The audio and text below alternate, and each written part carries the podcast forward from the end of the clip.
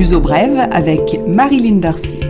Le Portugal cherche à se doter d'un programme d'investissement public très ambitieux et le Parlement doit décider s'il soutient le projet des socialistes au gouvernement qui prévoit 219 milliards d'investissements entre 2021 et 2030. Ces investissements concernent la mobilité et les transports avec entre autres l'agrandissement de l'aéroport de Lisbonne. Le gouvernement entend obtenir un large consensus autour de ces projets de manière à pouvoir les pérenniser.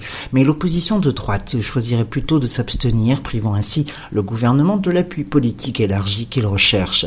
L'actuel leader du PSD, le Parti social-démocrate, Rui Rio, ne veut plus rien négocier. Il a été récemment mis en cause par l'aile droite de son parti, le critiquant pour son manque d'initiative politique face aux socialistes.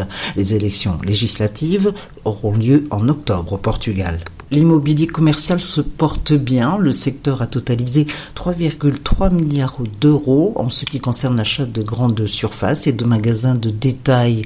Le secteur de l'habitation a progressé de 19% en 2018. En revanche, les prix ne cessent d'augmenter, plus 10% dans le pays et 20% à Lisbonne. La Chambre de commerce et d'industrie luso-française organise le 4 février à Lisbonne le Forum de l'emploi. La possibilité de déposer son CV auprès d'entreprises qui recrutent de 8h30 à 17h30 à l'hôtel Sana Malioa le 4 février.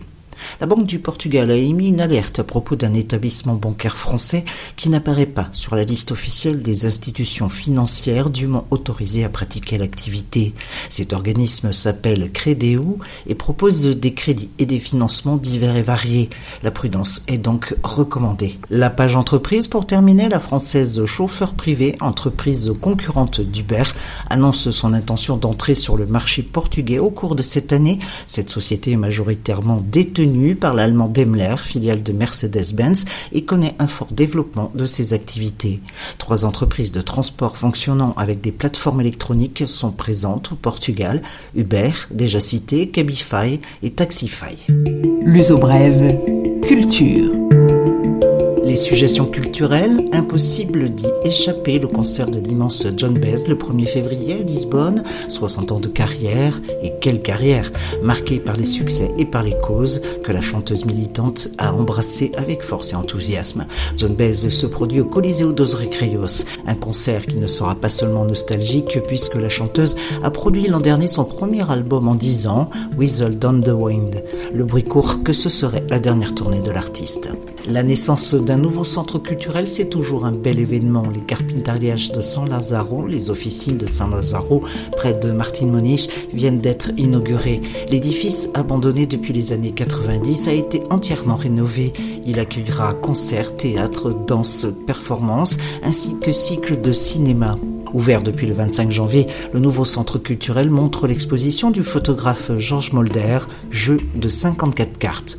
La programmation culturelle est complétée par une proposition gastronomique ouverte sur le monde avec l'idée d'associer les communautés étrangères qui vivent dans le quartier encore populaire de la Moraria. Les officines de San Lazaro serviront aussi de lieu de répétition, de résidence artistique et d'activités variées. Un centre culturel de proximité résolument tourné vers un quartier et vers une zone qui manquait jusqu'à présent de lieux de ce type. Une bonne nouvelle pour les amoureux des arts et de la culture. Serralves à Porto reçoit une nouvelle exposition, celle de l'artiste anglaise Tacita Dean, qui montre une grande partie de son art, de ses premiers essais pendant la scolarité jusqu'au film Antigona de 2018. L'artiste collectionne les sons et les images, privilégie le 16 mm. Au travers d'installations et de photographies, cette artiste contemporaine développe son analyse du temps, des objets ou des lieux abandonnés. C'est à voir jusqu'au mois de mai et au musée de Serralves à Porto. Retour à Lisbonne avec cette performance de l'actrice Monica Kerl. Elle s'inspire de la trilogie d'Henry Miller, Sexus, Plexus et Nexus. Limitée à 15 personnes à chaque fois, cette performance met en scène le corps et la nudité et l'interaction entre le spectateur et l'actrice. Un solo qui continue la de cette actrice peu conventionnelle. Au club, mise en scène jusqu'au 7 février. L'Ouzo Brève est maintenant terminé. Je vous retrouve la semaine prochaine pour une nouvelle édition. À bientôt.